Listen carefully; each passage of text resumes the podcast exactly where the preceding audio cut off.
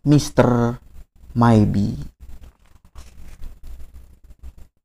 Saya harus menghangatkan otak sebelum bekerja. Karena saya menyukai kejernihan pikiran. Saya lelah menjadi pasif tentang kehidupan. Ini hanyalah sedikit tentang penegasan.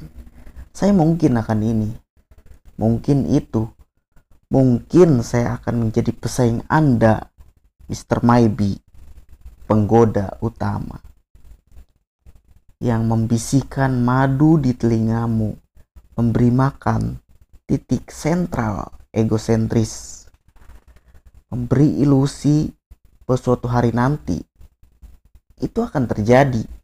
Percayalah padaku.